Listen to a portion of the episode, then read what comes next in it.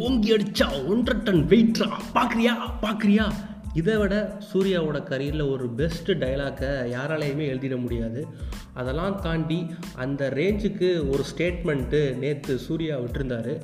அந்த ஸ்டேட்மெண்ட்டில் நிறையா புகைச்சலை நேற்றுலேருந்து இப்போ இன்றைக்கி வரைக்கும் பார்க்க முடிஞ்சது. அப்படி என்னதான்ப்பா சொன்னார் சூர்யா?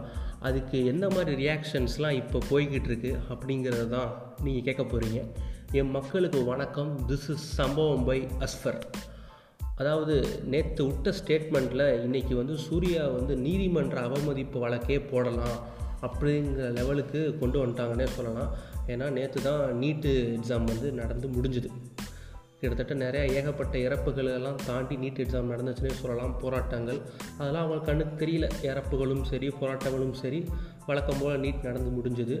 என் தெங்காசி கிட்ட கூட ஒரு பொண்ணை தாலியும் மெட்டியும் கழட்டி வச்சுட்டுலாம் எக்ஸாம் நடத்துனாங்கலாம் சொன்னாங்க. சரி அதெல்லாம் தாண்டி நேற்று சூர்யா சாயங்காலம் என்ன சொன்னார் அப்படின்னா நீதிமன்றம் மட்டும் வீடியோ கான்ஃபரன்சிங்கில் உயிருக்கு பயந்து இயங்கிக்கிட்டு இருக்கு. ஆனால் மாணவர்கள் மட்டும் எதுக்கு நீட் எக்ஸாம் எழுத போகணும் அப்படின்னு கேட்டிருந்தாரு. உண்மையிலே நெத்தியடி கேள்வி தான் சொல்லணும்.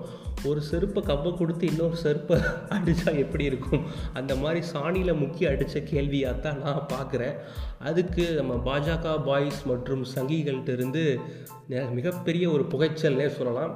சூர்யா மேலே வந்து கேஸ் போடணும் நீதிமன்ற அவமதிப்பு வழக்கு வந்து பதிவு செய்யணும் அப்படின்ட்டு பொங்கிக்கிட்டு இருக்காங்க. ஏன்னா பாஜகவில் இருந்தோ இல்லை அந்த கட்சியை சார்ந்தோ யாராவது நீதிமன்றத்தை அவமதிச்சா அதெல்லாம் அவங்க கண்ணுக்கு தெரியாது. அப்போல்லாம் அவங்களுக்கு வந்து கண்ணிலேயே படமாட்டாங்க. இப்போ ரீசெண்டாக எஸ்வி சேகர் வந்து தேசிய கொடியை அவமதிப்பு பண்ணிட்டார் அப்படின்னு சொல்லிட்டு வழக்கு போட்டாங்க. அவரும் சரி மன்னிப்பு கேட்டார். மன்னிப்பு கேட்குற அவருக்கு ஒன்றும் புதுசு இல்லை. ஏன்னா சாவர்கர் காலத்துலேருந்து இப்போ வரைக்கும் அவங்க வந்து லூஸ் தரமாக ஏதாவது பேசுகிறதும் அதுக்கு மன்னிப்பு கேட்குறது மன்னிப்பு கடிதம் எழுதி அப்படியே அடி வாங்குறது ஒன்றும் புதுசு இல்லை. ஏன் நம்ம ஹெச் ராஜாவே என்ன பண்ணார் அப்படின்னா ஹைகோர்ட்டாவது மயிராகுது அப்படின்னாரு. அதை ஹைகோர்ட்டும் சரி மற்ற எல்லா சொல்லும் சரி மயிரா போச்சு அப்படின்னு விட்டுட்டு போனாங்க. அது மட்டும் இல்லாமல் எஸ்வி சேகர் இதுக்கு முன்னாடி நல்ல சில சம்பவங்கள்லாம் பண்ணியிருக்காரு. அதாவது மீடியாவில் இருக்கிற பொம்பளைங்க அதாவது மீடியாவில் ஒர்க் பண்ணுற கேர்ள்ஸை பார்த்து இவங்கெல்லாம் ப்ராஸ்டியூட் அப்படின்னு சொன்னார். ஒரு வித ஒரு ஆள்கிட்ட படுத்தால் தான் அவங்களுக்கு வந்து வேலை கிடைக்கும் அப்படின்லாம் சொன்னார். அதுக்கு கூப்பிட்டு வச்சு நல்லா வண்டி கேட்க வச்சாங்க. அதெல்லாம் அவங்க கண்ணுக்கு தெரியாது. ஆனால் சூர்யா பேசுகிறது மட்டும்தான் அவங்க கண்ணுக்கு தெளிவாக தெரியுது. என்ன பண்ணுறது அப்படி ஒரு வியாதி போல் அவங்களுக்கு. அது மட்டும் இல்லாமல் நம்ம மீன் கிரியேட்டர்ஸ்லாம் என்ன பண்ணிகிட்டு இருக்காங்க அப்படின்னா சூர்யா வந்து இன்றைக்கி நேற்று வந்து மெடிக்கல் ஸ்டூடெண்ட்ஸுக்கு வந்து சப்போர்ட் பண்ணல. உன்னை நினையத்திலே நம்ம லைலாக்கே வாழ்க்கை கொடுத்தவர். லைலாவே டாக்டராக்கி பார்த்து ஒரு மாதிரி ஆசைப்பட்டவர் அப்படின்னு சொல்லிட்டு அப்போவே சூர்யா அதெல்லாம் பண்ணியிருக்காருப்பா அப்படின்ட்டு வேறு லெவலில் மீன் போட்டு செஞ்சுக்கிட்டு இருக்காங்க.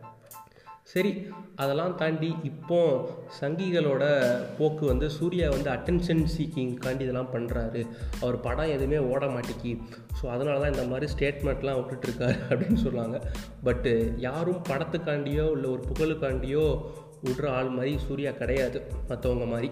ஏன்னா அவருக்கு வேண்டிய பணமும் புகழும் ஆல்ரெடி இருக்குது உண்மையிலே மக்கள் மேலே ஒரு அக்கறை இருக்கவங்ககிட்ட தான் இந்த மாதிரி கருத்துக்கள்லாம் அப்படியே நெத்தி அடி மாதிரி விழும். ஸோ வந்து சூர்யாவுக்கு உண்மையிலே வாழ்த்துக்கள் சொல்லியே ஆகும் வாழ்த்துக்கள் சார் சரி ஓகே இன்றைக்கி தான் நம்மளோட டாபிக் ஒரு மாதிரி வேறு லெவலாக முடிஞ்சிச்சுன்னே சொல்லலாம்.